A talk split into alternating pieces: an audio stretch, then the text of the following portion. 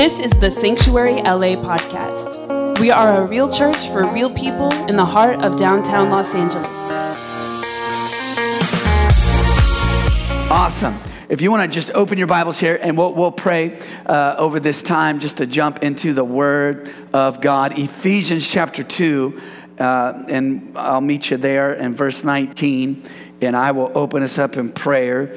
And let, let, let's, let's, let's, uh, receive the word today, something that'll change us into the image of Jesus and that we get some revelation. Amen. We don't Bible says man does not live by bread alone.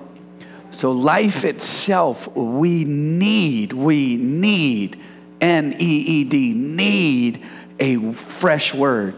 The Bible says, uh, give us this day our daily bread. The word of God is daily bread. And so let, us receive this word here this morning for our families. So, Father, we thank you. I thank you for every family, every person, one way or another, is connected to a family. There, there is a home that they're a part of, a home they came from. And so, Lord, I pray for the families, the family unit. I pray for the husbands and the wives, even the, the single folks, the, the family that they are still a part of, whether it, uh, it's represented now in, the, in, in, in a direct, explicit sense of family. Lord, I thank you that they are connected to this family and that there is a family they're connected to.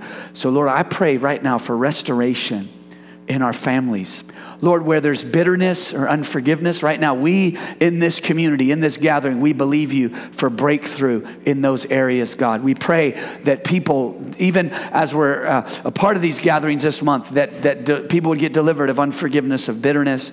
Lord, that, that where there's division or separation, we pray that there would be restoration, redemption restitution, God, that, that, that the devil would get what belongs to him, that he would be served. Father, he would be driven out of our homes, and that our homes would be a place where God dwells, that our house would truly, our homes would truly be the house of God. And we, we just thank you, Lord. We just pray right now. Just take the hand of the person next to you. Come on, just let's just pray for one another's families. Lord, we just bless the, the, the person's home. Whoever you're holding the hand of, Lord, just pray for their home. God, we just invite your presence, your power, your love into their home. Father God, we bless our homes. We speak life into our homes. We pray that there is provision and life in our homes, Father, in the mighty name of Jesus. In Jesus' name, we pray. And everybody said, Amen. All right, let's do this, guys. Let's jump right in here. Family matters and Ephesians chapter 2, verse 19. I just want to share three things today, okay? Three main things about family. Last week we, we looked at some, we looked, we, last couple weeks, you know, we looked, or last week we looked at the father's blessing, kind of this aerial view of the family. And today I'd like to just kind of go a little deeper, kind of get into the kitchen of, of, of what we should expect that in a family. Because how many of you, um, you would say that your main goal for you and your family is health? Anybody want a healthy family? A healthy home? And we all come from some form of unhealthy, but we want healthy. I believe that should be the north star of any family is healthy. Amen.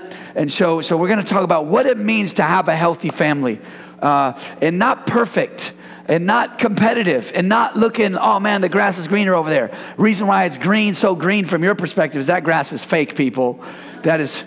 Come on, somebody say amen. You know what I'm saying? You need to head on over there and see if that's some, that's probably some astroturf or something.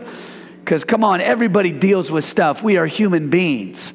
There is no grass that's greener. Yes, you can learn from others, but this isn't about, oh man, I want to, you know, this isn't competing with one another. This is all about, uh, you know, having a healthy environment in our homes. And I just want to share three things that my prayer is that it helps you uh, create a healthy home. And so here we go Ephesians chapter 2, verse 19. Now, therefore, you are no longer strangers and foreigners. Uh, look at your neighbor, say, You're not a stranger. Look at him and say, You're not a foreigner here Okay? It says strangers are foreigners and foreigners, but fellow citizens with the saints. Here it is, and members of the household of God. And so we are members. So this is my first point is you're a member of this house. Um, you are a member. We, we, we love people as a church, and if you call this your church, this is your church. You are a member here. You don't have to, you don't have to perform. You don't have to, to be anything quote unquote special or whatever. You just be you. You're a member of this family. Amen. And so this is the thing here. Is this is the first thing I want to talk about home. I know God is talking about the house of God. And, and, at this point is kind of correlating to that because every church ought to be a family because the Bible says that the, we are of the household of faith. The Bible says do good to all, but especially those that are in the house. And I'm saying that to you. Do good to everybody, but especially to those that are in your house. Me as a pastor, I'm supposed to do good to everybody, but I'm supposed to do good to those that are in the house, that are a part of the house. There's something about those that are in close proximity to us, people that we're in relationship with, people that are closest to us are the ones we're most accountable for. And amen. I think sometimes people get it twisted where, where they're most accountable to people at work. They're more accountable to people at work than people in their own house. They're more committed to somebody's success at work than the success of the people in their own house. And let's not get it twisted here that it all starts at home. And I'm kind of um, um, kind of debriefing the last the last week, but that is the core. So God even says in His Word, "Do good to everyone, but especially those of the house." Especially family. Amen. How many of you know that sometimes we give a little bit more grace to family? Because if you didn't know them, you'd be like, stay away from me. But they're family. Uh, they're family. And, and, uh, you know, there's something about when you get to know somebody that there's just some grace for them. You know what? They're really struggling with but you know what, man? They got a good heart. Every mom says that about their kids. They could, you know, they could be in all kind of trouble. You know what? He has a good heart right? And so there, there, there's something that we are most accountable, husbands and fathers. Let me talk to you for a minute. You are most accountable to that woman that is in your house, to those kids that are, I know I'm not going to get any amens today. That's okay. But we are most accountable to those that are in our home.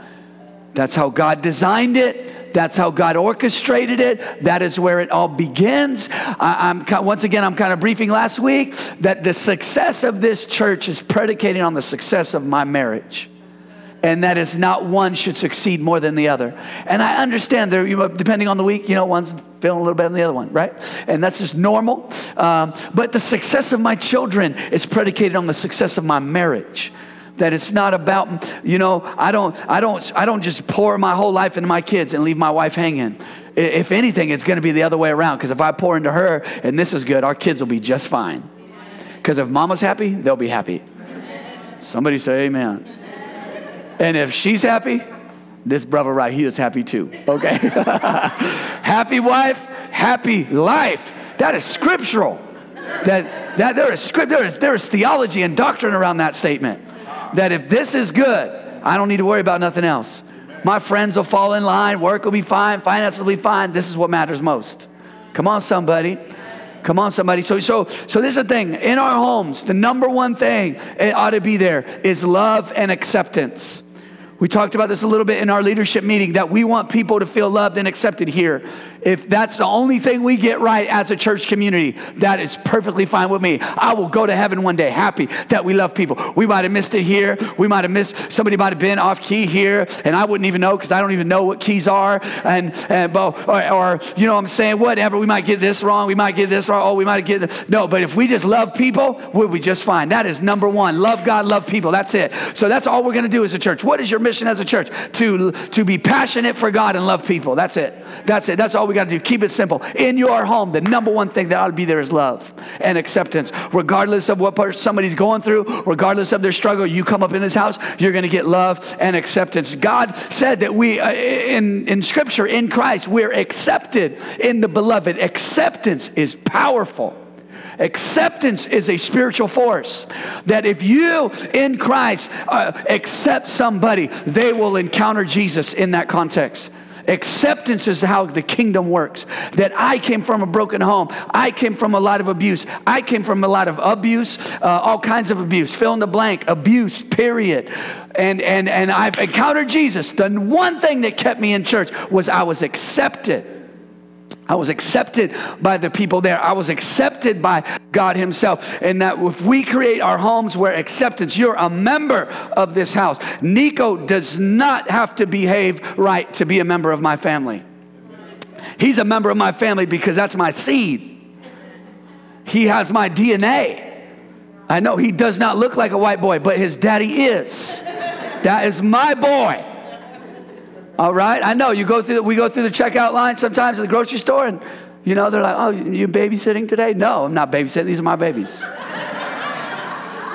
it's my baby. You can't see the resemblance? Come on now.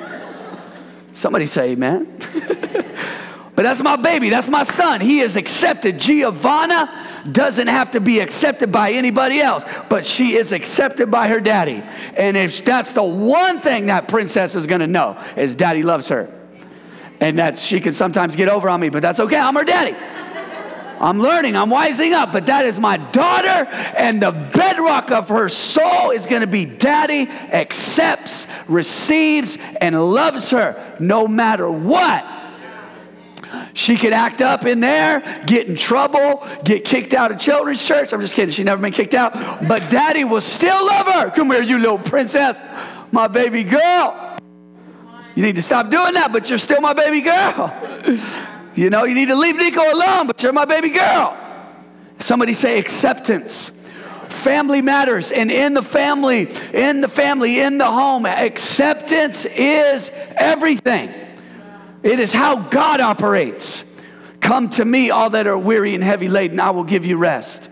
Come unto whoever wills, let him come. Acceptance. The gospel is predicated on a holy, heavenly Father accepting broken people like you and me. He accepted us, He received us. You are no longer a stranger or a foreigner, but you are members of the house of God. My goodness, look at your neighbor say, I'm accepted. Right? There's a song out there, I'm accepted by the one who matters most.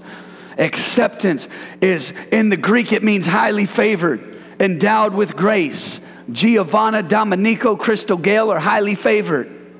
They are highly favored in uh, my house. They are accepted. They are received, accepted. Acceptance in the home will create confidence and security within the individuals in our homes. It, it, will put something in them. It will, it will put, because this world is crazy, so we need to prepare our, our children and the people in our home to deal with crazy out there. There might be crazy out there, but there needs to be love in here right? There there might be there might be some mean people out there but there's love in here. You could get bullied and picked on or whatever out of school i'm going to teach you how to fight back. Somebody say amen. You don't have to put up with everything Come on, somebody. And, and, and, so, so love and acceptance is everything. Okay, that is the bedrock. Both, you know, and so the bedrock of it. So with that, um, the bedrock of everything in our home ought to be loved. Our families must know that unconditional love will always be here. Amen. Unconditional love will always be here in my home. Amen. When I walk in the door, I've asked my wife before. Um, actually, I asked her this morning. I said, "Oh, what are some um, some idiot like? Give me one idiosyncrasy, something that I do that's annoying to you, but that you still love and accept me." And she said, exact words, "You just want one." and I said, uh, "I said, you know, we, I mean, we could talk about more, but yeah, I mean, yes." Uh, I did say one. Everybody say just one. Just give them one. she was quick. She's like, just one? I was like, yes, just one. Um, uh, and so they're, they're, you know, anybody um, in your home, is there anything that they do at times that could be just a little annoying? Just, just certain things. Yeah, like all the married people are like, yes, just one. You just want me to say one. Um, and so one of the things my wife said, I, I, asked her, I said, what is it? Like, what is that? And she said to me, she's like, eh, she's like, eh, she's told me, it's annoying that you expect our, because I'm a, a real tidy person. Okay, somebody say amen. So it's kingdom, it's kingdom, it's excellence, pursue excellence. Somebody say amen. No, uh, but she said, she says, it's annoying that you expect our home to look like it's a picture in some magazine and we got a three year old and a five year old. She's like, that is annoying. But it is possible. Yes. I have a pass, give it a pass possible. right? And so, look, this is the thing is that with that, with that, with that, I know that might not seem like a big deal, right? And I'm not trying to, it doesn't always have to be these dark things. It's just in family, you got personalities and different likes and dislikes and propensities and proclivities and idiosyncrasies. There's all my big theological words there um, that I heard some other smarter preacher say one time. Uh, but we have all those things. But the thing is, is, I'll be honest with you, I have never, with that, I have never felt that I am not loved or accepted for who I am in my home. Now, it's not always perfect and this and that. There's those things, but there are um, there are there are these two things I want to share here. Here's my second point is there are two things, and I'm going to share one first. Every healthy family must have two things. And, and the first one is comfort. That there, there, there must, has to be comfort in a family. Anybody know what I'm talking about? There has to be comfort. And if you want to just turn in your Bibles to Second Corinthians chapter 7, 2 Corinthians chapter 7, verse 5 to 7. So Comfort is essential to health, which in turn is essential to growth.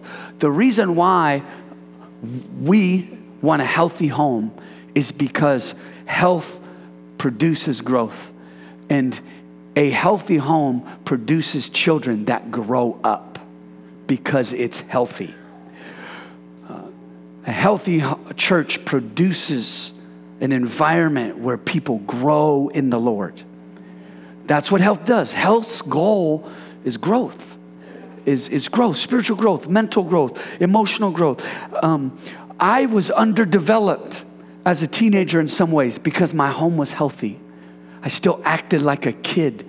I was uh, just kiddish.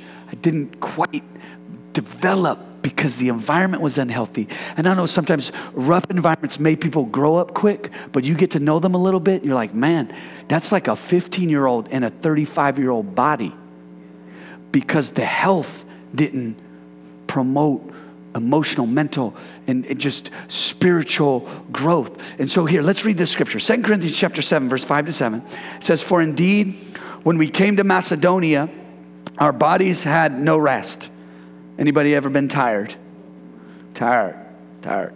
Uh, but we were troubled on every side. Anybody ever tired and you got stuff coming at you? Right? Do you ever feel that way? Anybody ever feel, man, it's just, there's a lot going on, right? Um, here we go. Troubled on every side. Outside were conflicts, inside were fears. Oh, so I got stuff on the outside. I'm tired. You know, I got, I got stuff on the outside. I got stuff on my insides man. And, and nevertheless, here we go God who comforts, everybody say comfort. Comforts the downcast, comforted us by the coming of Titus. So God used Titus to bring comfort to them. That when you're tired, your home ought to be a place where you get comfort from somebody. That in our homes, Comfort has a way of ministering to us when we're tired. Comfort has a way of ministering to us when we got stuff happening on the outside.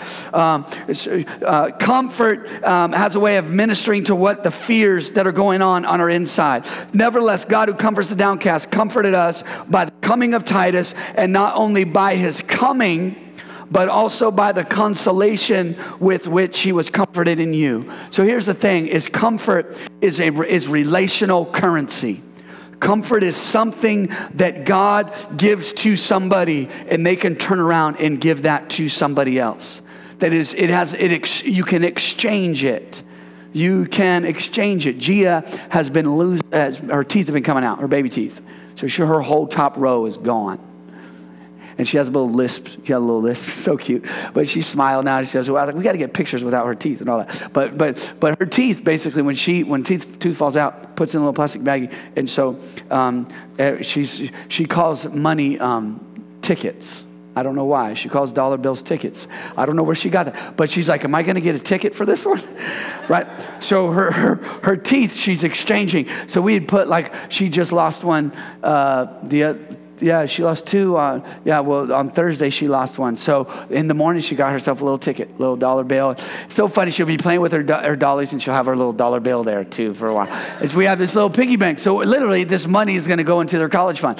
But she uh, she knows she knows she could take her tooth and exchange it for a ticket. And so I'm here to say that God ticket dollar bill. Uh, uh, that that that when when God gives you blesses you with comfort you have the capacity to give that to somebody else. That that is something that, just like when God blesses you, you can bless somebody, right? When you get blessed with finances, you, you bless somebody, right? So, so, but comfort is something that God blesses you with so you can give it to somebody else. And I just want to give you the definition of the word comfort. This, every healthy family must have this in the home. This is everything. Comfort is relational currency. When you receive it, you can give it. And comfort means this it means to call to come close. That's where acceptance comes in. It means to keep close. It basically comes from two words. This is what comfort means. This is so powerful. I know comfort sometimes we think of it as that pillow that you like or that blanket. Anybody have a blanket that you just like or a hoodie that you wear at home and that's your comfort clothes. You just rock that hoodie. Um, but this word comfort literally means to, to accept and place value on. So in our homes, it is so important that we call close. That's what it comes from to accept, to call close and to place value on. And when our homes have that in it, you, you, you're going to be that much more powerful in this world. And it's got to come from the home. That you, you, you are, ever, I say this all the time to my son who is Dada's boy? And he says, Me. Who's that? He goes, Me. Try to get him to say his name. Oh, time and time again, I tell my daughter, You are beautiful. And, and, and she's so shy, and, and I'm just gonna keep doing it and doing it. She'll wanna go hide. She'll be like, No, no, no. No, I say, Gia, look at me. And she's, and I was like, You are beautiful. Comfort. I, I, I will say it, I'll say it, I'll say it, I'll say it. She's gonna know it, she's gonna know it because it is comfort that she's getting in the home. She's gonna get it from me. So if some joker comes along, she's gonna know, no, that's, that, that's not, that's off. I'm not giving you nothing. Somebody say amen. Pure, set apart, sanctified, holy uh, unscathed, unspotted from the world. Somebody say amen. Holy and blameless. It's so funny. I have different prayers for Gia than Nico, okay? Lord, keep her, Jesus, pure till she's mature, yes. 30s, Lord. I, that's my prayer, God. In late 30s, you know, just Jesus, keep this girl pure. In the name of Jesus. And Nico, I'm like, Lord, make him gentle and, and giving. And it's a, it's a different type of prayer. But Lord, keep that girl pure. Somebody say comfort. It means to call close and to place value on. That right there is the bedrock of the home. That's what Titus did. And not only by his coming, but also by the consolation which he had comforted was comforted in you or comforted by you. So he was comforted by somebody and he took and brought that to these guys. When he told us of your earnest desire, your mourning, your zeal for him, so that I rejoiced even more. Once again, let's look at one more one more verse here on comfort and then we'll go to the next one. You guys all right with this? You guys learning something? All right. Um, here we go. So Colossians chapter 4 verse 8. We'll share this. Colossians chapter 4, verse 8 says this I'm sending him um, to you uh, for this very purpose. Here we go. That he may know your circumstances and comfort your hearts. Once again, in Scripture, comfort is coming through a person to other people in Christ. And so this is good. This is good because we want people in our life that know our issues and still comfort our hearts. And so that's what it was. This guy that Apostle Paul was sending to them, he says, dude, I'm sending this guy to you um, that he might know you. Because this is the thing in the family, in the home, people ought to know our issues. They ought to know our issues. Like my wife knows my issue. My issue is this living room can look like one of the magazines. It's my issue. It's my issue. It's not hers, it's mine. But she knows my issues, and yet she still comforts my heart. Amen? And so, this is the thing in the home, this is where the love of God comes in is that we know each other's issues we that he may know your circumstances and not always maybe issues in us but maybe just what we're going through if anybody ought to know what you're going through it ought to be the people in your home my wife and I went through, and this was more maybe a spiritual battle near the end of last year, and it was hard for us to put it into words and the thoughts my wife was getting and the attack on her mind. It was kind of random. And I know it's a reality in this world. The Bible says that, that, that our faith shields us from the fiery darts of the wicked one. So, anybody know I'm talking about? Sometimes those fiery darts affect our, our, our emotions and our mind, and we're like, what is this? And many times it is straight up spiritual, it is, it is demonic right? And so uh, my wife and i had went through that this past december and we didn't talk to each other in the process of it because we were like what is this? And my wife was like i she was like i just was processing it. I didn't know how to communicate the thoughts i was thinking and just the pressure the depression and stuff. She never dealt with that but for some time she was getting thoughts just out there not even like something she's ever, she was like, What is this? And then we finally talked about it. So it was so empowering. And I was like, You know what? I had the devil beating me upside the head too about two weeks before that. And it was unique. It was, this isn't, this is like one. And I asked her, um, even recently, we were talking about it. I was like, Why didn't you tell me? And she was saying, Man, I didn't, she's like, I didn't know how to put it into words. I didn't, you might think I'm crazy or something. Just these things that were coming at her. Because just because you had a thought doesn't mean it's yours yours. You, you, you can keep you you can't keep birds from flying over your head, but you can keep them from setting up a nest in your hair. Right, so so she we just processing that, but we as a family, we my wife and I we spoke about it, and it was really cool for us to just be honest and open about that. And and I asked her, I said, "Have you felt that sense or before?" She's like, "No." But it was it was this it was this spiritual attack for lack of a better term. But if anybody ought to know our circumstances it ought to be those that are in our home. We need people that will comfort our hearts when they know our issues and that is what family is for. This is the thing could you now think about this is god's method of spiritual growth and health.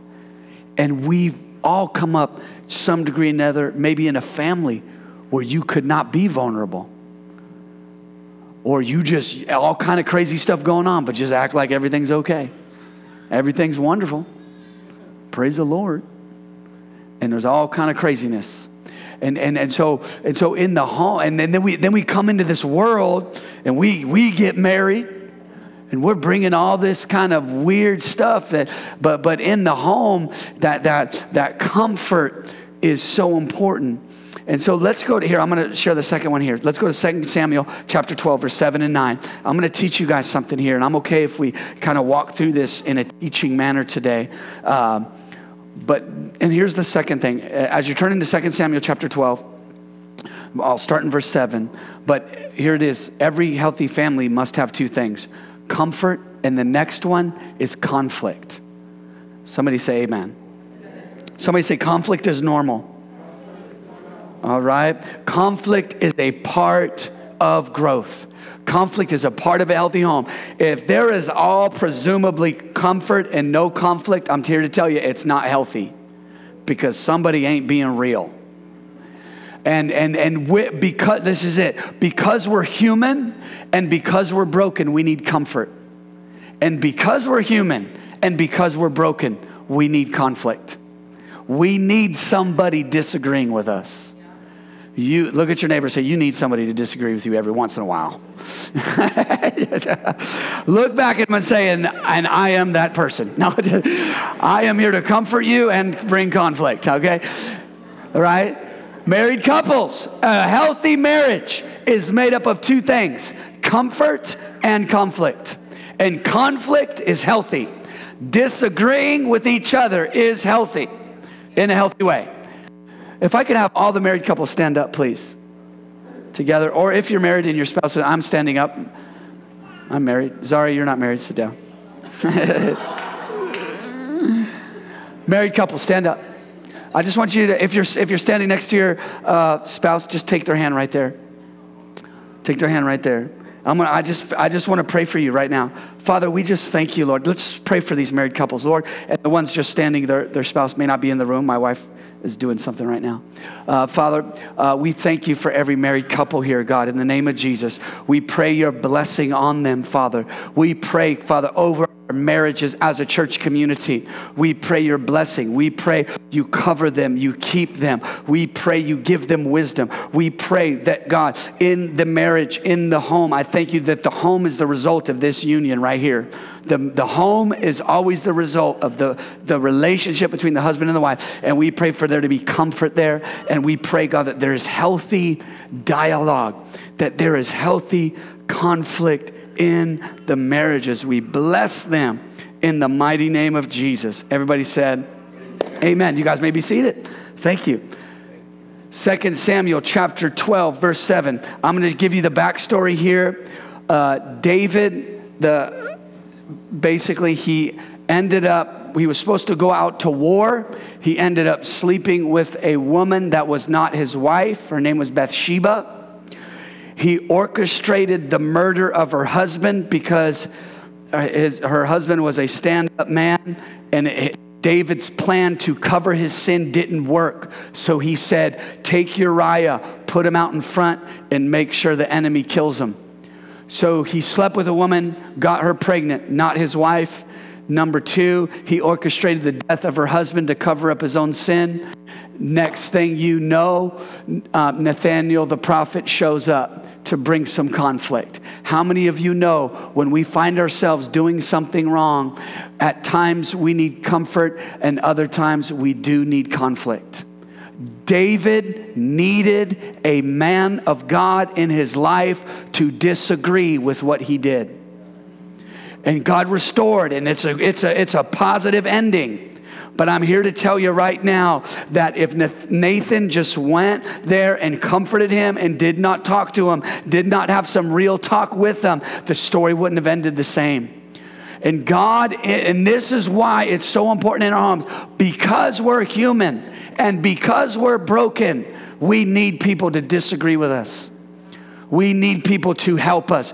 Nathan did not condemn David, he did not compromise with David, but God convicted David through Nathan through the prophet.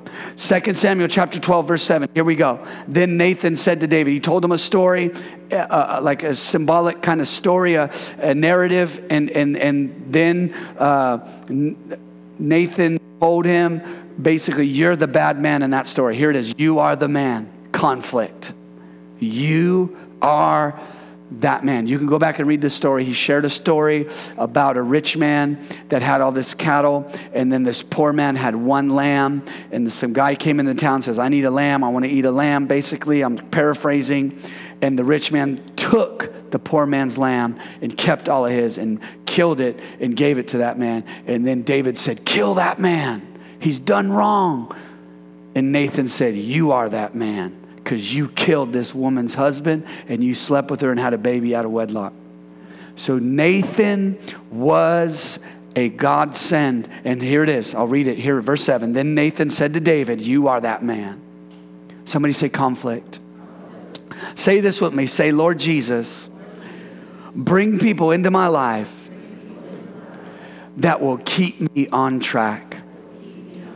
Let's pray this together. Say, Lord Jesus, make our homes places that are healthy, where there's comfort, acceptance, and healthy conflict to make us all better. In Jesus' name, amen says this Thus says the Lord God of Israel I anointed you king over Israel. I delivered you from the hand of Saul. I gave you your master's house, your master's wives into your keeping, and gave you the house of Israel and Judah. And if that had not basically been enough, I also would have given you much more. Why have you despised the commandment of the Lord to do evil in his sight? You have killed Uriah the Hittite with the sword. You've taken his wife to be your wife, and you've killed him with the sword of the people of Ammon. And, and this is the thing Nathan, this was God. Nathan did not condemn him, Nathan did not get rid of him, but Nathan did confront him. Nathan did confront him. Sometimes relational conflict feels nasty, but it's necessary. Somebody say amen. I know it's Sunday morning, but this is good stuff, people. This is what's gonna create a healthy church. This is what's gonna create a healthy home. This is what's gonna create a healthy marriage. This is what's gonna create healthy children, healthy homes. Amen? And so here we go. We, we must learn to, to make a point, and this is on, the, on Nathan's side, to make a point in conflict without making an enemy. It's possible to, Nathan made a point, but David was still his friend. Nathan, point blank, did not pull any punches, but he didn't lose a friend. Somebody say that takes God. But it, we need people in our life that will make that point with us, church. And because the bedrock is love. And so confrontation is just love. It's just it's love. I'm here to help you, David. I'm here to help you. Thus says the Lord. If you look back at chapter 7, Nathan prophesied over David uh, a bunch of amazing stuff. That those prophetic words tied to the fact that David is in the lineage of the Messiah. And I'm sure Nathan showed up and David's like, oh, here we go, more prophetic words. No, not today, David, not today. Now, this is the thing the confrontation, the sin and the confrontation of sin didn't take away those prophetic words in chapter 7. If actually, it probably prepared David to actually carry him out a little better next time. And David got it right. How many of you know David got it right? How many of you know David and Nathan were, were partners? In our homes, we need this kind of communication. When we allow truth in us, we start to see issues in us. That my friends, is a God thing. And it is a good thing. No, we don't want somebody always constantly, this isn't condemnation. This is called uh, comfort and conflict with the bedrock of love, and it is the conviction of God. Let's go down to verse 13. So, so Nathan goes on and on. And this is my last verse for, for today. So David said to Nathan, I have sinned against the Lord. So Nathan's conflict, that brother to brother conflict, that produced repentance in David. There's a scripture in, in Corinthians uh, that says, Godly sorrow produces repentance that leads to salvation. That there is a healthy sorrow. That David even said in the book of Psalms, in Psalms, he says, I'm sorry for my sin. So, here, I want to give you a really good quote on this that I was sharing with some of our team recently. I will not lie to myself when the truth makes me feel bad about myself. Mm-hmm. In the home, I will not lie to myself when the truth makes me feel bad about myself. David felt bad and feel look at in this culture feeling bad is like no you're gonna wound them all. They're all gonna you know they're gonna go in mental hospitals if they feel bad about something. Like don't feel bad about what you did. This isn't condemnation. Conviction is this. You are wrong and you go i did wrong. The scary thing is if we don't feel bad we don't live there, but the poignant um, word, the, the healthy conflict at times in the rhythm of life, I hope I feel bad along the way.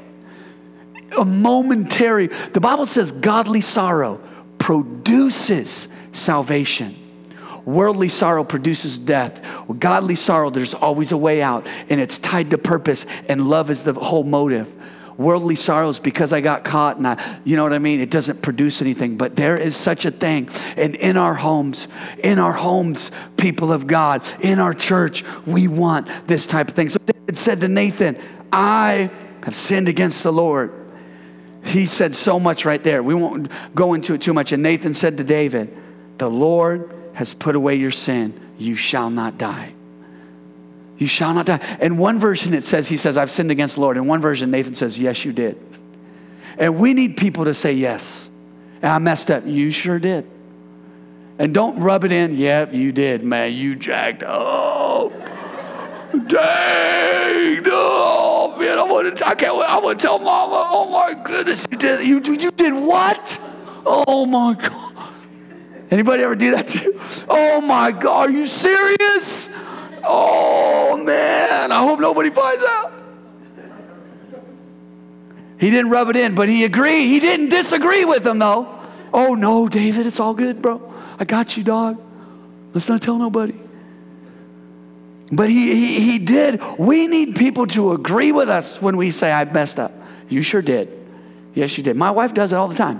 Where do you think I got this message? this is real. This is real. This ain't like, this ain't Bible study message. This is called, man, I just look back at the last few months of my marriage. I was like, oh, look at that. Come on, somebody say amen. Hallelujah. Your wives better have your number. I no, no, they do. They have your number. Just don't just don't fight over it. Just accept the fact they got your number. Somebody say, man. It's okay. There's no condemnation. This is a beautiful thing. Is my the Lord, she is my prophet. Personal, I got a personal prophet. Crystal Gale, prophetess. Come on, somebody. You, you better have a Nathan in your life. Let me say it this way you better have a Nathan in your house because that's where the real deal is. Because if you can work, if you can work that out in the home, man, everything outside the home's cake. Come on now, because they don't know you outside. They don't know you. No, they don't. I know you. You. You. You know they don't know you. Come on now. That's come on, somebody. Not like not like those in the home do. If you could do if you could do home, if you could succeed in home, man, work ain't nothing. Come on, ministry ain't nothing. Y'all ain't nothing, man. I got I do I got stuff at home. Come on now.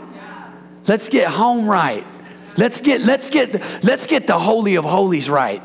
Outer court, Inner court, that, that comes later. Let's get the Holy of Holies right. Let's get God's presence in. We don't need to worry about the city if we get God's presence in our homes.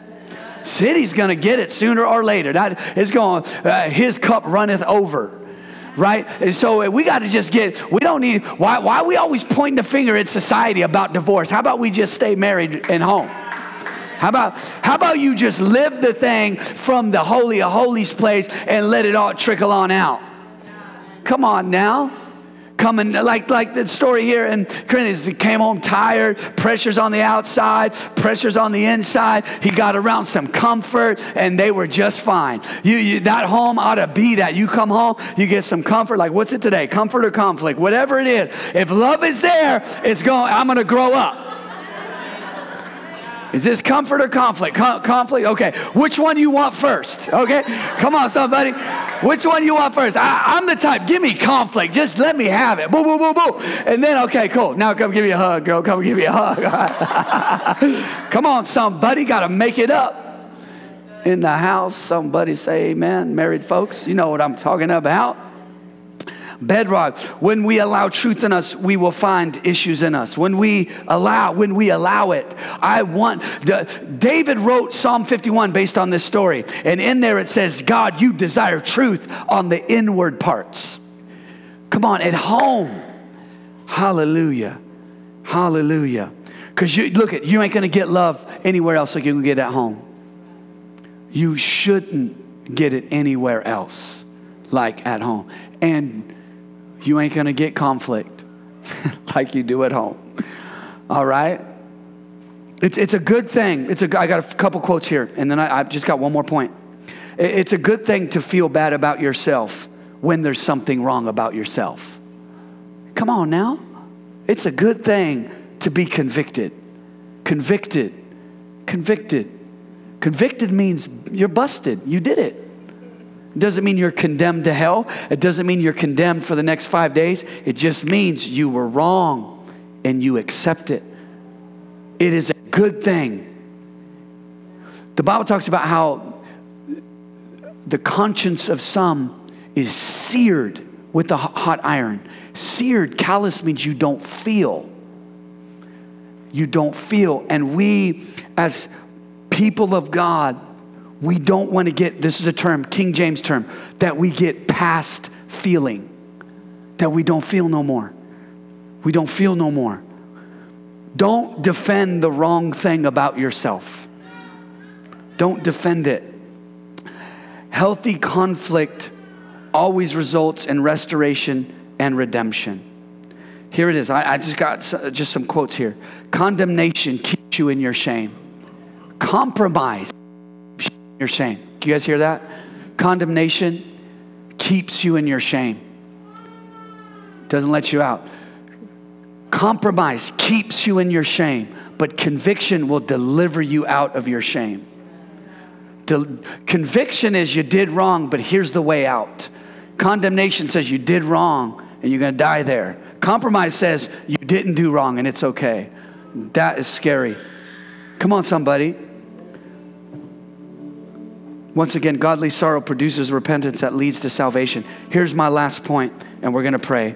We should never condemn or compromise, but God convicts. In a healthy home, we should never condemn or compromise, but allow God in our homes, allow Him to convict, allow Him to be the standard of behavior in the home. Allow Him to be the standard. Comfort comfort. In the way I grew up, it was very performance driven. And part of that could have just been an inside job. Because I was abused so much as a kid, I felt the need to perform. I thought that if I just make, if I just achieve, I could work my way out of that. It was maybe just a subconscious thing. And so it's just very, even as I got saved, I was very, I'm, I'm a driven person by nature, but it's very unhealthy coming out of a home where I felt like if I did enough, if I performed enough, it, it'd be good. And I, marrying Crystal Gale, as I experienced a comfort outside of performance. I've experienced a comfort, uh, an acceptance outside of what I did or do or achieve. And so I just want to pray that over everybody here today. I want to pray the comfort that when you come into this house or your home, that you feel a calling towards and a value placed on you. Every head bowed, every eye closed. Thank you for listening to the Sanctuary LA podcast. Tune in again next week and stay awesome and be blessed.